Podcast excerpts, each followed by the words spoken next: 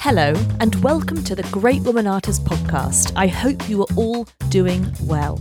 I am really delighted that this episode is sponsored by one of my favourite jewellery brands, Alighieri.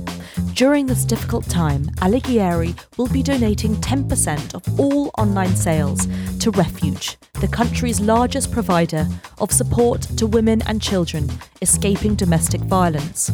Alighieri is also offering 10% off for Great Women Artist listeners with the code TGWA at checkout. See www.alighieri.co.uk for more.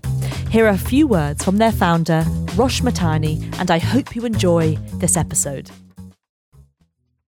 In the dark forest, Dante encounters the lion. A lion is described as so terrifying that even the air around him is trembling with fear. That is when he meets his guide Virgil, who gives him the strength to go through the rest of the afterworld. The surreal lion hoops pay homage to this moment. The shape echo the tail of a lion with its textured tuft at the end. Wear them as a reminder to give you courage through the winter months.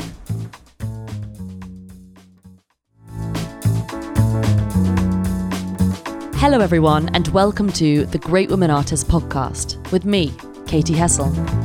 Some of you might know me from The Great Women Artists, an Instagram account I set up in October 2015, which celebrates female artists on a daily basis, ranging from young graduates to old masters. Well, in a similar fashion to the Instagram, this podcast is all about celebrating female artists from a variety of backgrounds and histories. And I'm so excited to be interviewing artists on their career, or artists, writers, curators, or general art lovers on the woman artist who means most to them. What I want this podcast to do is celebrate female artists in all different capacities, so you, the listener, can gain a look into the greatest female artists working now or from art history.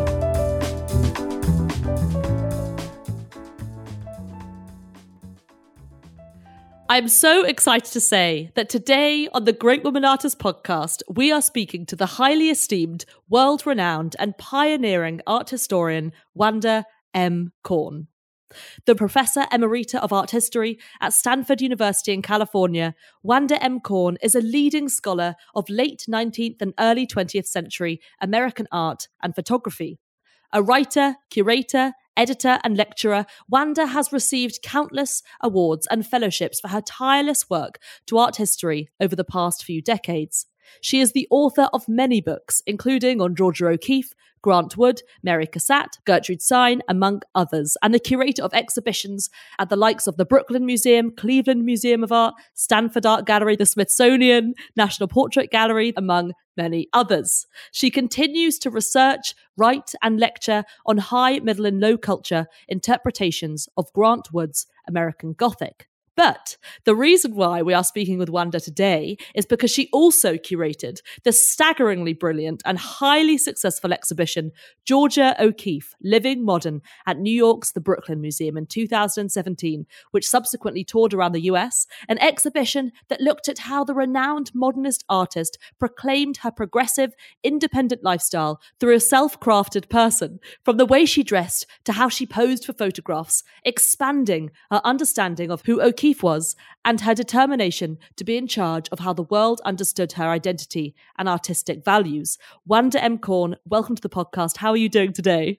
Well, I'm doing just fine, Katy. Thank you so much for that very generous introduction. And thank you also for mentioning my not so long ago exhibition. It only closed about a year ago after seven different venues.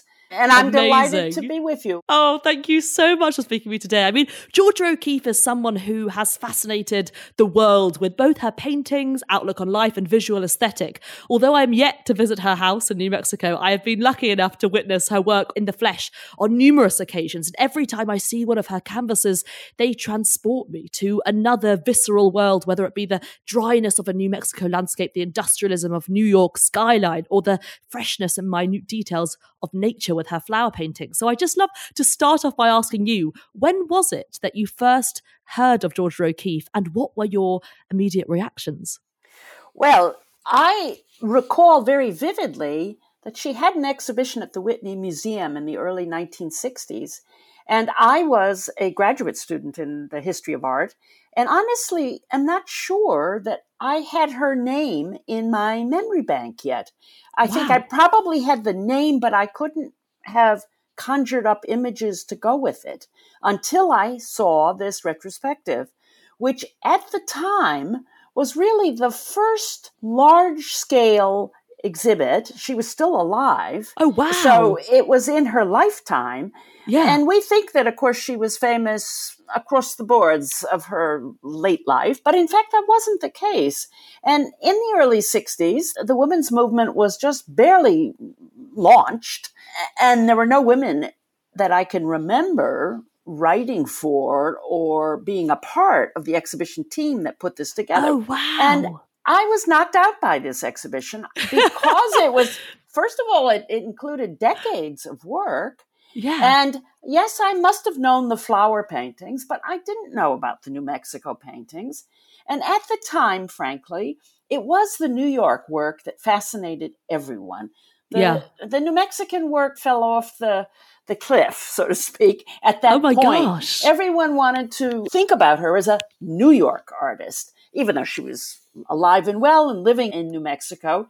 It was her life with Stieglitz, it was her flowers, it was her skyscrapers, it was the incredibly adventuresome living with Stieglitz that caught everybody's imagination. And I fell prey to that, frankly, until my work on her art, which began in the early 1980s. And I was beginning to think about her flower paintings. I was writing a book called The Great American Thing, and I dedicated a chapter to O'Keeffe. And each one of my chapters in this book is dedicated to a different artist and begins with a chosen work of art, out of which then I expand a journey of discovery about that artist and about one particular issue uh, that was so prevalent in the teens and 20s, which is could there be such a thing as an American work of art? And that was a driving force for O'Keeffe as well as other artists of her generation. Well, I was going to do a flower painting. But the more I thought about it, uh, the more I realized that we knew a lot about these flower paintings. And in fact, if you followed the course of her thinking, when she went to New Mexico, she was more comfortable with that material as American, and I'm putting my fingers up in the air with quotations around the word American, but that was the West. And I realized that I really wanted to write about one of her New Mexican paintings. So I wrote instead about a painting called Cow's Skull, Red, White, and Blue. Yes. A painting where she attached yes. a name, a title that clearly Americanized it. Yeah. She was making a rather polemical statement both Yeah. in the material, it was a white skull, and in the red, white, and blue background. But that is to say, first I had to discover all of her, but particular her New York self. And eventually I landed at a place where I wanted to look seriously at what she painted in another part of the country other than New York. Yeah. And when you did come across those, I guess, New Mexican works, I mean, how did that make you feel? Well, I didn't know that part of the world. I'm a New Englander, as we say here in the States, but I had crossed the country twice with my family as a young woman. So I knew something of the vastness of this nation. Yeah. And I knew something about how the West was not New York, but we're talking about dry desert West. We're talking about uh, geological formations, cliffs, and yeah. colors that are different. So I had a revelation in 1980. I was driving across country and I stopped in by appointment to see Miss O'Keeffe. what? And yes. Oh my gosh. Yes. And I had help making an appointment with her, but I was writing this book. No. And frankly, I'm somewhat misled you in a moment ago because at this point I was still working on her flower paintings. Uh, but it was seeing her in the Southwest, in her home, talking with her for an hour that I was privileged enough oh my do. gosh. And then her, she referenced her smaller home at Ghost Ranch, which was just up the road 50 miles. And she said, Well, you can't leave the area without seeing where I paint at Ghost Ranch. And she directed me and my husband how to drive there, which we did. And it began to dawn on me this is not a part of the world I know anything about. These Yeah. are visuals that are strange, and that maybe that's why we don't look at her Southwestern painting on the East Coast the way we might, because it is foreign territory and it's strange. It's a little lunar. It's a little out of this world for East Coast yeah. people. What happened is that uh, then, when she died in 1986, six years after I had interviewed her, I was put on a team of experts to help decide what was going to happen with her estate and I went back and I actually had meetings with other people on the team in that very home and in that very room where I had interviewed her. And it was at that point that I realized definitively that I had to move my gaze from Georgia O'Keeffe in New York to Georgia O'Keeffe in New Mexico. But oh my gosh, this is incredible that you met her. I mean, what was that like? What was it like seeing her in New Mexico? Well, it's not unlike what you know because you yeah. have seen her in her black dress and her pulled yes. back hair and her flat shoes. Her Calder brooch. and the brooch. I can't honestly remember whether she was wearing the brooch, but I can say she was wearing one of her black wrap dresses. And I can also say that she was already in her early 90s, but she was sound of mind. She had macular degeneration in her late years. In fact, that's what basically took her out of the studio. Uh, yeah. because she couldn't see well. But she knew her property so well that she sure fooled me. She led me out to my car. She knew how to take her steps. She used a cane, but she was extremely steady on her feet and she was willing to talk with me freely. She talked in short sentences, the way she writes. She was very concise. Every time I tell this story, my wow. sentences get shorter because I remember the way she talks, which is very unlike the way I talk. Uh, and she told me several anecdotes, some of which I had read. She, like all of us, I think, as you get older, your memories harden a little bit and you tell the same stories to different interviewers. But it was still her telling the story that made the difference. And yep. in fact, as I left, my husband was with me and he was in the interview. I didn't dare take notes. I was too terrified. And I also didn't ask to have a picture taken. Oh, no. Um, yeah. So when we walked out, she said to me with a kind of twinkle in her eye, You didn't learn anything today you didn't know, did you? And I had to be quite quick on my feet as I thought about that because, in certain ways, I hadn't learned facts. I hadn't heard stories that were just completely fresh and new and were going to change my mind about something. Things had been reinforced by my interview with her. But in fact, and this is what I said to her, whatever experience I had today, it was very special because it was you doing the telling. Yeah. And I said, that makes all the difference to me to hear it from you. But she was very generous with me in terms of time and giving of herself. And I think she enjoyed it. She did live with other people in close surrounds. But my feeling is, especially living through COVID crisis as we all are now, I yeah. probably was just a little bit of a joggle to the brain juices because I did come from another world.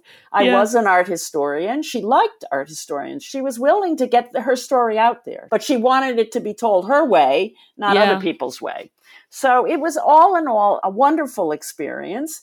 And I immediately had my husband pull over, and between the two of us, we frantically wrote down what we had talked about so that I have some pretty good notes of that interview. Oh my gosh, that's incredible. Absolutely. I was like witnessing history. I mean, I'm so fascinated. You've obviously spent decades researching her and also hearing her from the horse's mouth herself. I mean, what made you want to study her, but in particularly her self fashioning persona? Well, the self fashioning is another chapter altogether. The first chapter we can call The Great American Thing, which is when I was looking at her work and the way it exemplified for her a way of doing modern in an American voice. And that's what interested me. But after I wrote The Great American Thing, it took me two decades to get it published because I just didn't get it finished. But once I got it finished, it was my so called big book.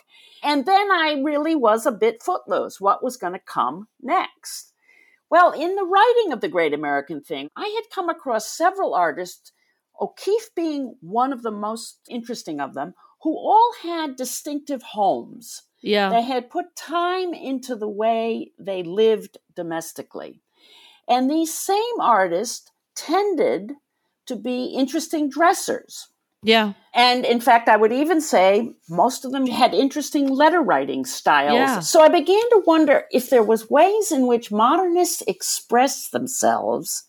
They couldn't live differently than they were in the studio as artists. They had to bring a certain artistry to every element of their life. This began to dawn on me and that Yeah. that yeah. it was not true of everybody, every artist, but it was true of many. So I started a, a lecture about artists' dress. And it started in England and actually with the pre Raphaelites, Oh, who were the wow. first to wear big, rugged Wow. capes, an identifier of themselves as artists. And then, of course, you move to Whistler and Oscar Wilde, who were very self conscious, artful dressers. Yeah. And then I got interested in Gertrude Stein as a dresser. And in oh, fact, I, I Oh, eventually went on to do an exhibition where, even before my work on O'Keeffe, dress was very important in that exhibition about Stein. So, in giving this lecture, people were very interested in it. And I thought, oh, I think maybe I'll never get to the homes and the letter writing style and the food, but I will pursue this costume and self fashioning question to see where it takes me. And I learned that Georgia O'Keeffe's two homes that had just come into the ownership of the Georgia O'Keeffe Museum in Santa Fe, New Mexico, I learned that the closets were filled with her clothes and that those clothes were being slowly taken out of the homes for safekeeping but there was no cataloging of them. And this was around the, the year 2000. And I never got around to really looking at those clothes until about 2011 or so. Oh wow. And at that point, the clothes were in storage at the museum, but not yet studied.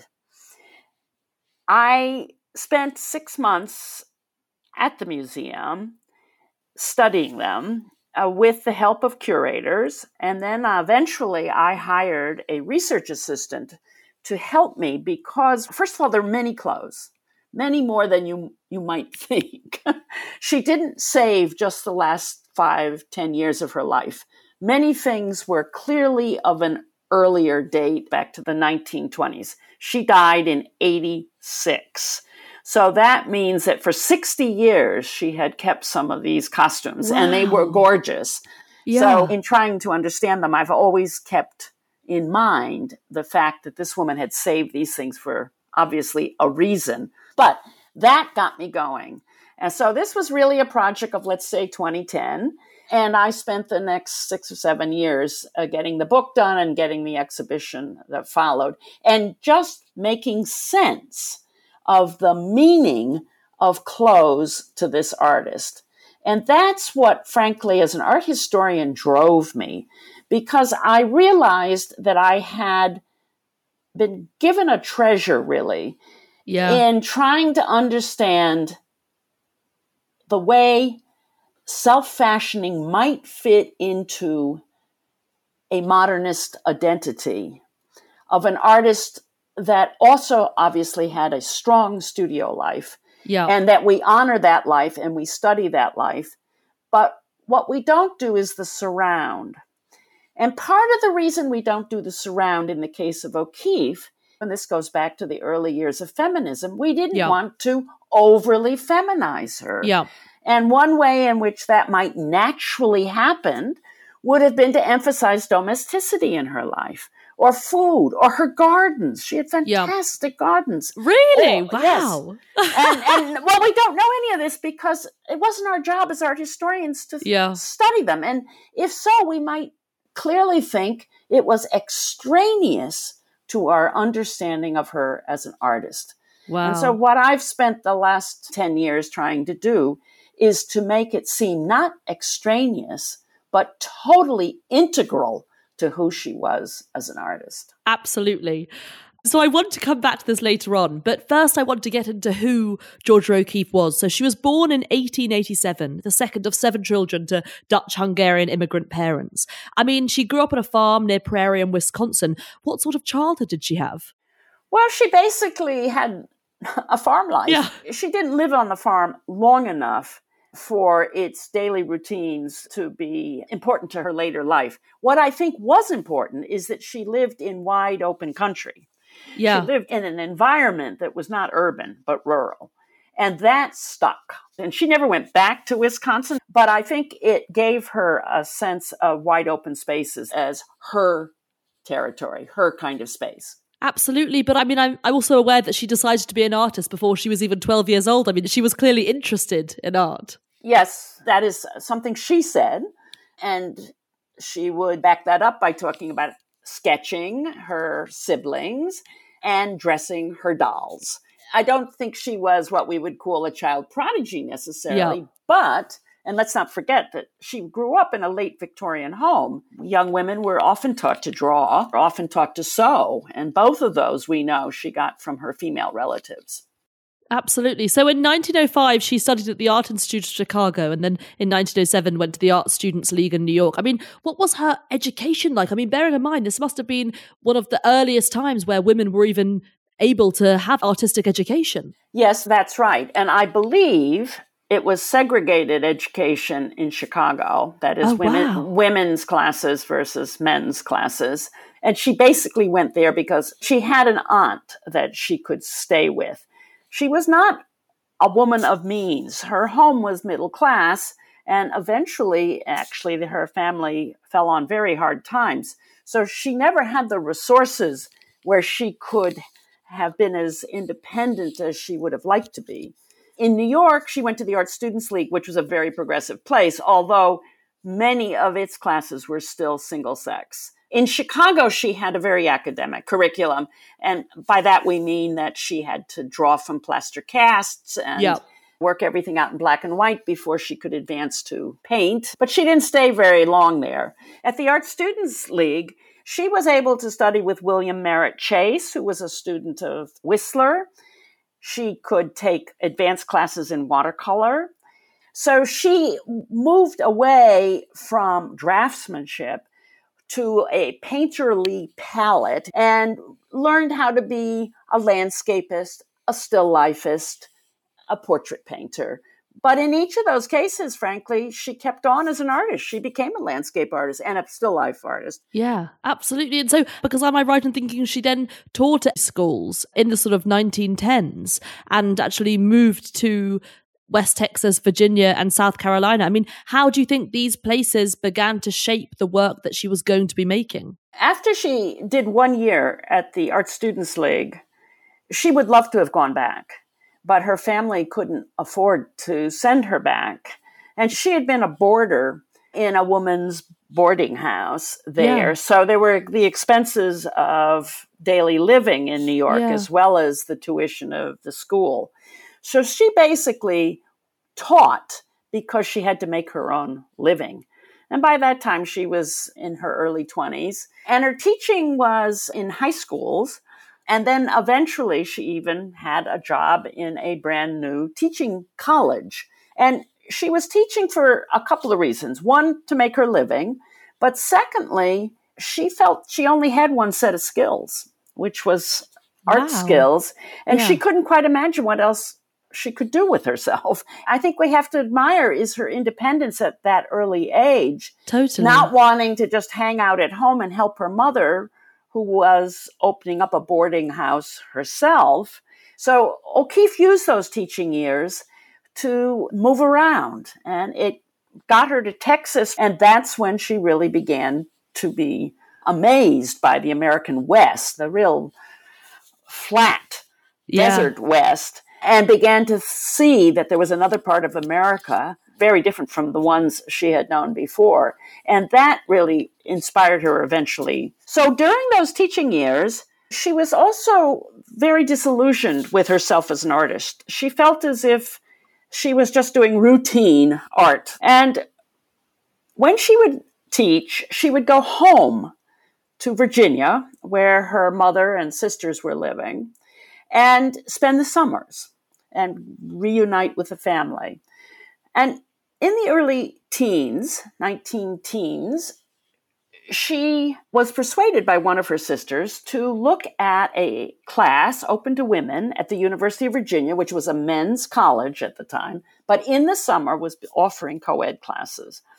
And she was encouraged to take a class with Alon Bement, not a household name by any means. However, this man had studied with somebody who was something of a household name, yeah, uh, at least in art history, Arthur yes. Wesley Dow, D O W. And yeah. Dow taught a whole bunch of artists who took his philosophy for what today we see as an early form of abstraction. These teachers took his message out into the world, and Georgia O'Keeffe came upon her version of it through this teacher. And it turned her mind to thinking of making paintings that were about lines and shapes and what today we would call abstract forms. Yeah. They might be trees, they might be clouds, they might yeah. be stars in the skies, but she would render them abstractly. And it changed her mind as to what her art might become. And she returned to making art as a side activity to her teaching she would do it in the evening, she would do it on the weekends, and she continued for some five years to take classes and to, in fact, assist in classes at the University of Virginia. And that was the curriculum that made her into a modern painter. Wow. Oh my gosh. She was so determined from the get go. Yeah. And really kind of knew that she wanted to be an artist. And it was when she was experimenting with these new ideas out in Texas. She was making charcoal drawings that were beautiful serpentine lines yeah. and spiral shapes. And she rolled them up and sent them back to her friend Anita Pollitzer that she had met when she was a student at the Art Students League. Anita was also a very independent woman a great feminist. She worked for the suffrage movement day and night, as it turned wow. out. In fact, she followed that as her livelihood rather than being an artist. And she took these drawings, which she just knocked her out. They were so unusual, never seen anything quite like it. But what yeah. did they look like? Well, they looked a little bit like the things that she had seen in Alfred Stieglitz's gallery. uh, the gallery he called 291 because it was at 291 Fifth Avenue. And a Pollitzer knew that Stieglitz was the best known person in New York for sponsoring, supporting, and evangelizing for an art of freedom, wow. an art that moved away from the academy, moved away from figuration, and moved more to philosophy of abstraction. And she took these works to Stieglitz and he looked at these charcoal drawings. He said, Finally, a woman on paper. As if he'd been looking for one for many yes. years and finally he found one. And that really is the start of a different chapter and a new story in her life. Yeah. So, I mean, she moves to New York City. He agrees to sort of sponsor her for a year. She has a studio space. I mean, she's becoming a professional artist. I mean, New York City is obviously so different to the landscape that she's been in previously. You know, we've got skyscrapers, it's the sort of late teens, it's the 20s, everything's kind of coming up. It's such an exciting time. I mean, what happened to her work when she moved here? Well, she moved in 1918, stopped teaching. She left Texas. Uh, she went to New York. She moved into a studio apartment that Stieglitz provided for her. And he quickly moved in with her, an unhappily married man at this point, but some 23 years older than she. And there begins one of the great love affairs of the yeah. early 20th century. Yeah.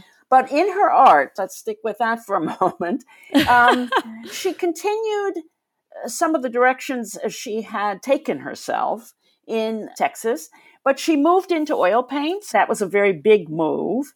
That meant canvases. That meant her work was getting bigger.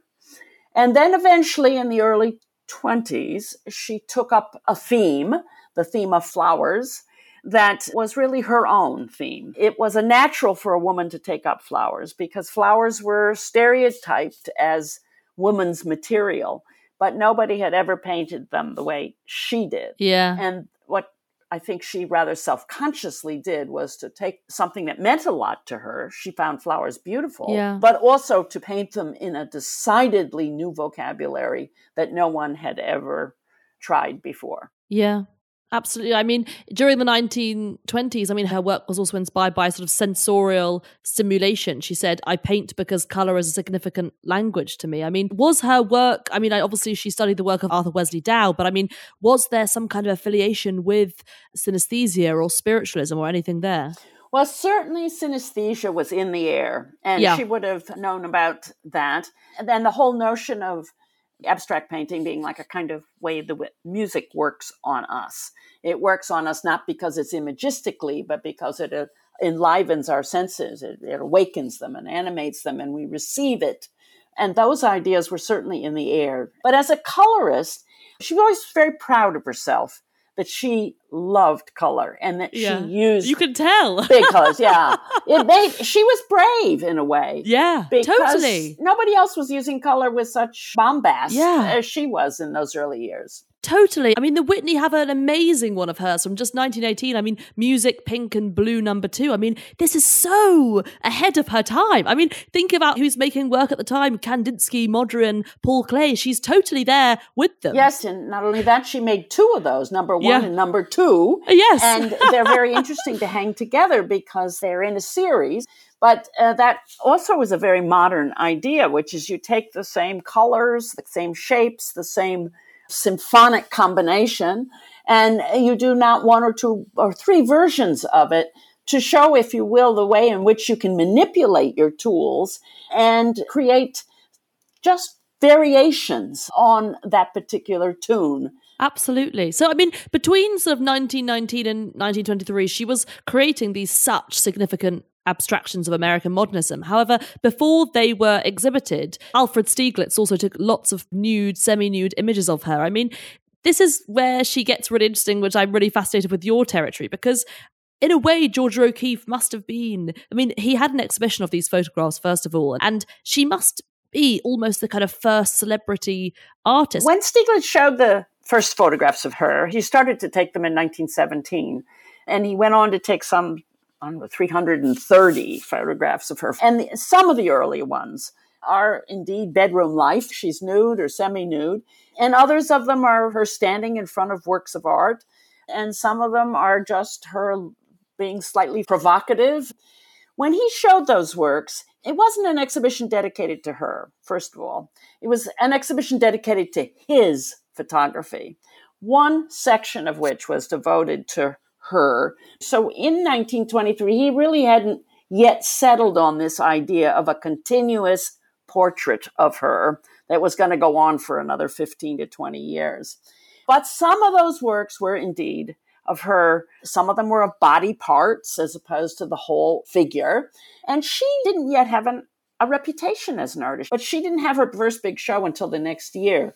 So I always like to think that as she developed her reputation as a New York artist, he at the same time is developing his reputation as a fine arts photographer, one piece of which is going to be his great idea of taking one model and seeing and watching and photographing her over the course of many years. So, what makes it unique is the fact that at the same time she's becoming a modern artist, she's also becoming a kind of photographic media personality. We don't really know her that strongly yet, but we will over the course of the years. She also realizes that it does not do her career as an up and coming painter any good to have lots of nude photographs of herself put on the walls of his exhibition. So she begins to clamp down on him taking any more nude photographs, but also showing any more nude photographs so that her career could sort of survive that part of the industry of making her name matter. She's negotiating it, let's put it, without an awful lot of knowledge of how to do that. It's not an easy moment because she's being exploited in ways that nobody would have called exploitation at the time. But as we look back, I think we see that those images of her didn't help necessarily. They began to create a public image of her that was counterpart to what she really desperately wanted, which is to be known as a painter. But I mean, her style shifted so much in this decade as well, because I mean, New York must have had such a profound influence on her. I don't know if it was perhaps maybe wanting to depart. I know that some critics would say that these works were inherently tied up with her sexuality, but she created works such as New York with Moon in 1925 and the Radiator Building of Night New York. I mean, it looks as though her work goes completely from nature to then this New York skyline. In the 20s, the flower paintings are what kind of get her first launch, and then the discourse of sexuality surrounds them, but that's partially because Alfred Stieglitz kept it alive and perpetuated it at every turn and had loved it when critics would read these really? Freudian terms. Wow. He was very instrumental in keeping that discourse as vibrant as it became. And the more vibrant it became, the more upset she became yeah. with being seen only one way and being seen repeatedly the same way. So the turn to skyscrapers, for instance, which she did momentarily, was partially trying to get out of a box. A box she felt the flower paintings and the sexual interpretations of the flower paintings had put her in. And increasingly, she learned that what she wanted to be was an artist, not a woman artist. And she got annoyed and tried to figure out where can I go? What can. I do that will upset? How can I be discordant? Yeah. And she did that partially by changing her imagery. The move away from abstraction was also in response to this highly sexualizing of her vocabulary. I think, in a way, there is a move in the late 20s throughout her community of artists uh, towards more figuration. But as we move towards 1930, there is a general drift towards more figuration that isn't just exclusive to O'Keeffe. Yeah. I mean, it's just so interesting because she's working alongside so many interesting artists. I mean, in Europe, it's surrealism at the time, and she feels way ahead yes. of them in a way. Yeah. I mean, it's it's incredible. Yeah. Well, she liked to be thought of as a homegrown product.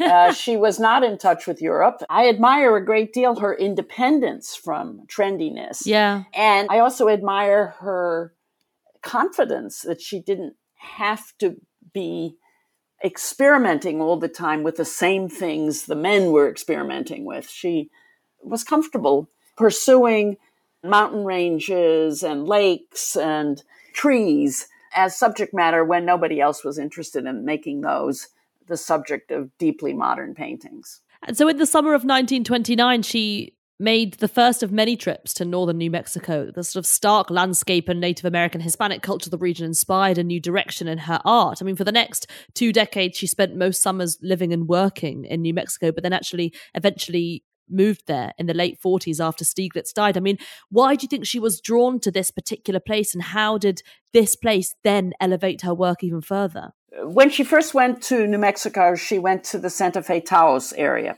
That area has always attracted artists since. It's where Agnes Martin lived. Agnes Martin yeah. lived there. And there was already a school of Taos artists who did primarily paintings of the landscape and so on. So she really was going to where artists had already carved out a space. And when she went there, she was given a place to live and a studio to paint. And she fell in love with everything about it. You can live out of doors in New Mexico, day in and day out in the summer, particularly. She loved the variation and the dryness of the yeah. landscape. So she moved around quite a bit before she found her part of New Mexico, which is actually quite distant. But what happened is that she knew right away that this interested her more as a landscape than anything ever had in New York. And things were falling apart in her marriage. So she was free in a certain way to think of alternatives for herself. And one alternative was to carve out a new painting district that was just hers yeah. Nobody else was there, although others from Stieglitz's circle would go out for a summer or two, but then give up and not come back. But she. Why was that? Well, many people found it a little too dry and dusty. Yeah. And many people found it was a kind of alien place to spend a lot of time in because it was small town living or it was yeah. rural living. You were yeah. roads weren't paved yet, and there weren't a lot of modern amenities, and it, it wasn't yeah. for everyone. It's just incredible the way she captures the landscape. I mean, something like Black Mesa landscape. It's just, you can almost feel the dry texture on it. Yes, that's a kind of volcanic rock formation that she's painting there. Well, for her, I think the solitude she could get in the Southwest was one thing that she liked a great deal, but she is deeply committed as a person uh, to natural surrounds. But she eventually decided that the landscape that was best for her, the one that she could relate to the most, was the much more wide open and starker moonscape possibilities that she found in New Mexico. Absolutely. I mean, it's so fascinating what she kind of continues to make in the following decades here. Works like Pelvis 2 from 1944, which is kind of like completely zoom in on this minutiae of a bones. I mean, I love how she kind of constantly repeats and repeats the same subject over again, but from every different angle and from every different perspective. It's incredible. Well, that's her seriality. she doesn't give up easily with a theme. She takes it and reworks it. Skulls became a signature style for her who had ever painted a skull before? But she was the first to actually make it as a painting motif for people to look at outside of the Southwest, for people to look at in New York. And it threw New York somewhat for a loop. The critics didn't know what to do with these skull paintings when she first began to show them. They thought maybe she was having some kind of uh, religious experience, like a saint yeah. might with a human skull so uh, that's an interesting story in and of itself. Totally. I mean, if you look at something like Sky Above Clouds 4 or something from 1965, it does feel very celestial. So I think what's so fascinating about Georgia O'Keeffe's work is, you know, we talked about this idea of color and this idea that, you know, she was so clearly obsessed with color and her works are just filled, they're voids of color. I mean, it's this language. And then yet, when you look at her in photographs, she's wearing completely monochromatic, I mean, stunning, but monochromatic clothing. Why did she want to have such a contrast with her work? And why was she interested in this almost androgynous monochromatic aesthetic? As I began to study her clothes, I was, of course, assuming they would be primarily all white or all black or some combination thereof, because that's yeah. the way we see in photographs. Yeah. And yeah. particularly, we think of her as one of the first artists that took on black as her signature color. So, what I quickly learned is that she dressed for photographers. And when she dressed for black and white photographers, that's what she and Stieglitz invented was a look yeah for the black and white photographer. And so her formal vocabulary as a dresser in photographs that we know of her does make her look as if she must have been a rather singular dresser. Well, that was a vocabulary for her. But in fact, she did like primary colors, but she didn't wear these things for the camera. Yeah. And she also was a modernist in that she liked patterns, which we also yeah. rarely see in the formal photographs. She didn't have a huge part of her wardrobe dedicated to these other colors and patterns, but enough so that you realized uh, the degree to which she dressed for the photographer. And you also realize what a modernist she was, that monochrome dressing was important to her. She liked all red things or all blue things. She picked up jeans and denim wow. shirt as her vocabulary for the Southwest. So I learned a lot by looking at the clothes about her as a colorist. I even learned to look a little bit harder at her paintings and realize that and this will be someday someone will take this up as an idea you could yeah. you could put together an exhibition about black and white in her paintings but we have so celebrated her as a colorist which she was yeah. very good at we just have never realized that particularly in the late 20s when she's developing her wardrobe for the public consumption she's doing a lot of paintings which use a black and white palette. Another revelation is the degree to which the aesthetic that she so masterfully developed as a painter is also the same aesthetic that she developed in her uh, self fashioning. For instance, if you look at the way she emphasized external shape in her dresses or her coats, where it wasn't internal decorations, but very few ruffles, for instance. If they were going to be pleats, they're going to be tiny little pleats that create little lines down her front. But the abstract vocabulary she developed in the studio is also a vocabulary that she applied to her body when she was choosing her dresses over the course of her career. And we know that at the beginning of her career, almost everything was handmade for her or by her. We know she wow. was a good seamstress, and we know that dress was very important to her. She liked to be seen with a certain style. Most of us have many different people in our wardrobes, but she had a remarkable wow. consistency of aesthetic that did not change. The fashion changed over the years. That is, she didn't like to look like a hippie. She didn't like to look like an outsider. She didn't like to look over decorated, as many of artists yeah. do. But she had a consistency of aesthetic. And I would even argue that same consistency is to be found in her painting style. So, silhouette, always important. Simplicity, always important. Well, we could make similar kinds of analogies to the way she created paintings. Yeah. I mean, she was also famed for having a fantastic collection of kimonos. Yes. And that's always interesting because people know about the kimonos, but they, if you think about it, you don't really know much about them because she dressed in them for photographers, because she rarely did, only for Stieglitz. But kimonos for her were homeware. Yeah. She loved them, she loved their shapes. She loved their flow. She loved again the sameness of pattern throughout them, but they were what she used for house dresses, so to speak. And she never thought of them as what you wore in public. Yeah. I mean, it's interesting as well when you see her in the photographs. I mean, I'm just looking at her work, the Ansel Adams photograph, the Tony Vaccaro, and the fantastic Stieglitz images of her. I mean, she does appear quite androgynous, but actually in your exhibition, there were so many I guess, feminine, as, as you would say, dresses. I mean, yeah. why do you think that she wanted to keep those personas different? Or do you think that she was purposely being androgynous? Maybe I'm just reading into it. Yes, I think she's more androgynous than not. Yeah. I think she hated deeply gendered dress. She did like a neutral middle ground. It had some politics to it in the early years. We do have a few images where she's wearing, for instance, Turkish pants, which were kind of bloomer in the 1920s. Yeah. And clearly wearing just single color, black particularly, is a male fashion statement because suits are a single color.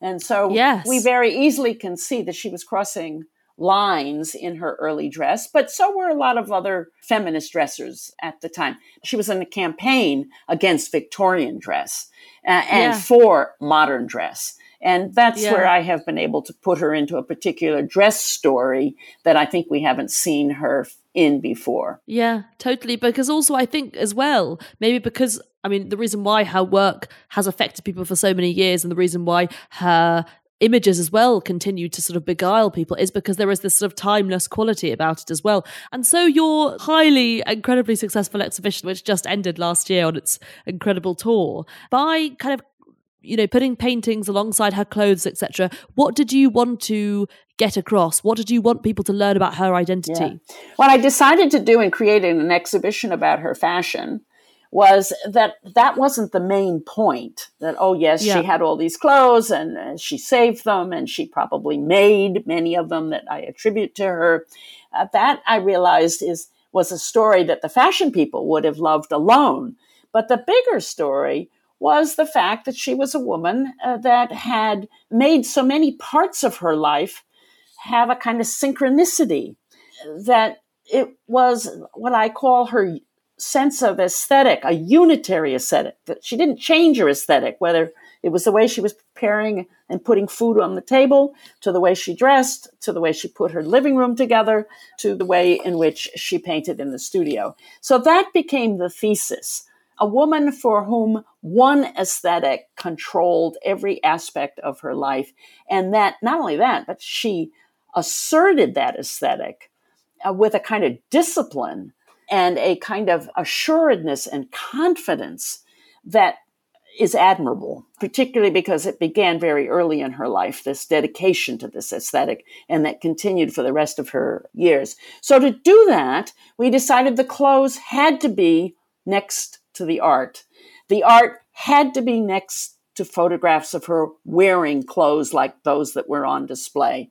We had to include seriality in the paintings and seriality in the wardrobe, where she would take one idea and then expand it into six different outfits. Or she would find one pair of shoes that were perfect for her, not just in comfort, but in aesthetic. And she would buy them in six or seven different colors. Yes, I love the vitrines of all of them in the show.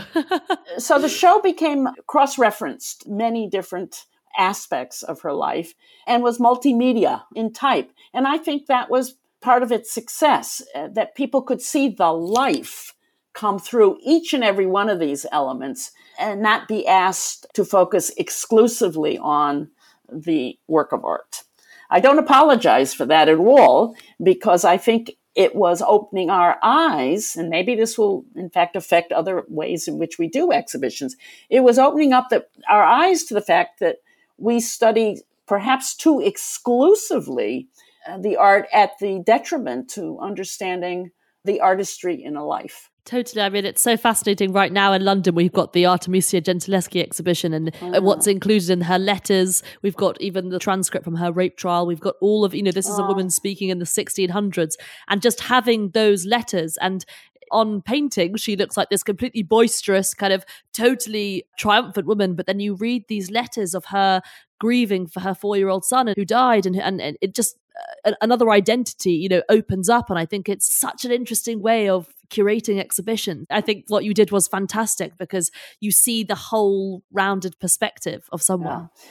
Well, we just had that exhibition uh, reviewed in the New York Times this morning. Oh, of Artemisia. Oh, yes. And I wish so much I could just hop on a plane and get to see it, but I'm not sure whether that's going to be in the cards given the times we live in. But lucky you to have that exhibition finally open in London. Exactly. And it's a remarkable parallel, I think, to what I'm saying. And and perhaps you know we might even discover that women's lives become more interesting or at least more telling, if I can put it that way, that women may attend to other aspects of their life in different ways than men do, and that we have rather unfairly forced them into a kind of mold curatorially and missed part of the story because of that. Yeah. Absolutely. Uh, well, Wanda, thank you so much for spending the time today. It was just a total privilege to speak to you. And as this is the Great Women Artists podcast, we do always ask our guests. I know that you've met Georgia, but if she were around now, or perhaps you could be transported back into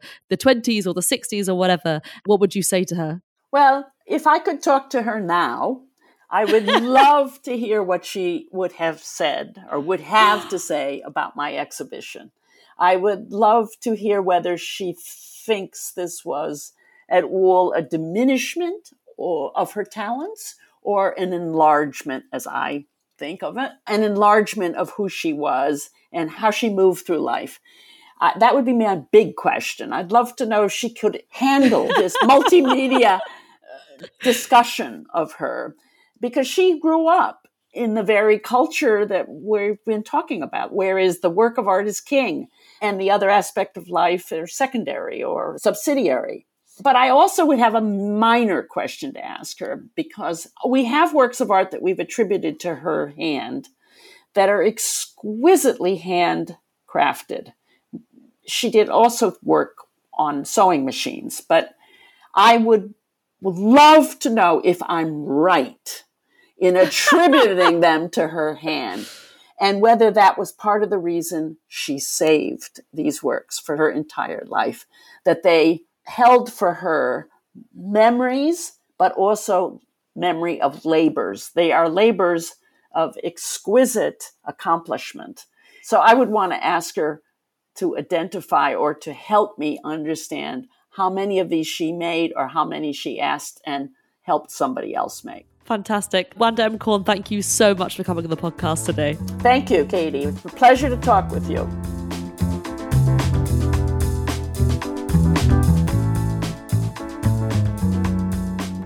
Thank you all so much for listening to the 44th episode of the Great Woman Artist podcast with the brilliant Wanda M. Corn on the incredible Georgia O'Keeffe. This was such an insight into her life, work and self fashioning persona, and I'm not only completely blown away by the fact that Wanda met O'Keeffe in her lifetime, but I am fascinated by this idea of telling a story of the whole artist, not just the finished artwork. If you would like to find out more, I have linked to Wanda's exhibitions in the show notes. This episode was sound edited by the brilliant Amber Miller, and if you have been enjoying these episodes so far, I would be so grateful if you were to leave a review as it helps others find us. And of course, thank you so much for listening to the Great Women Artists podcast with me, Katy Hessel.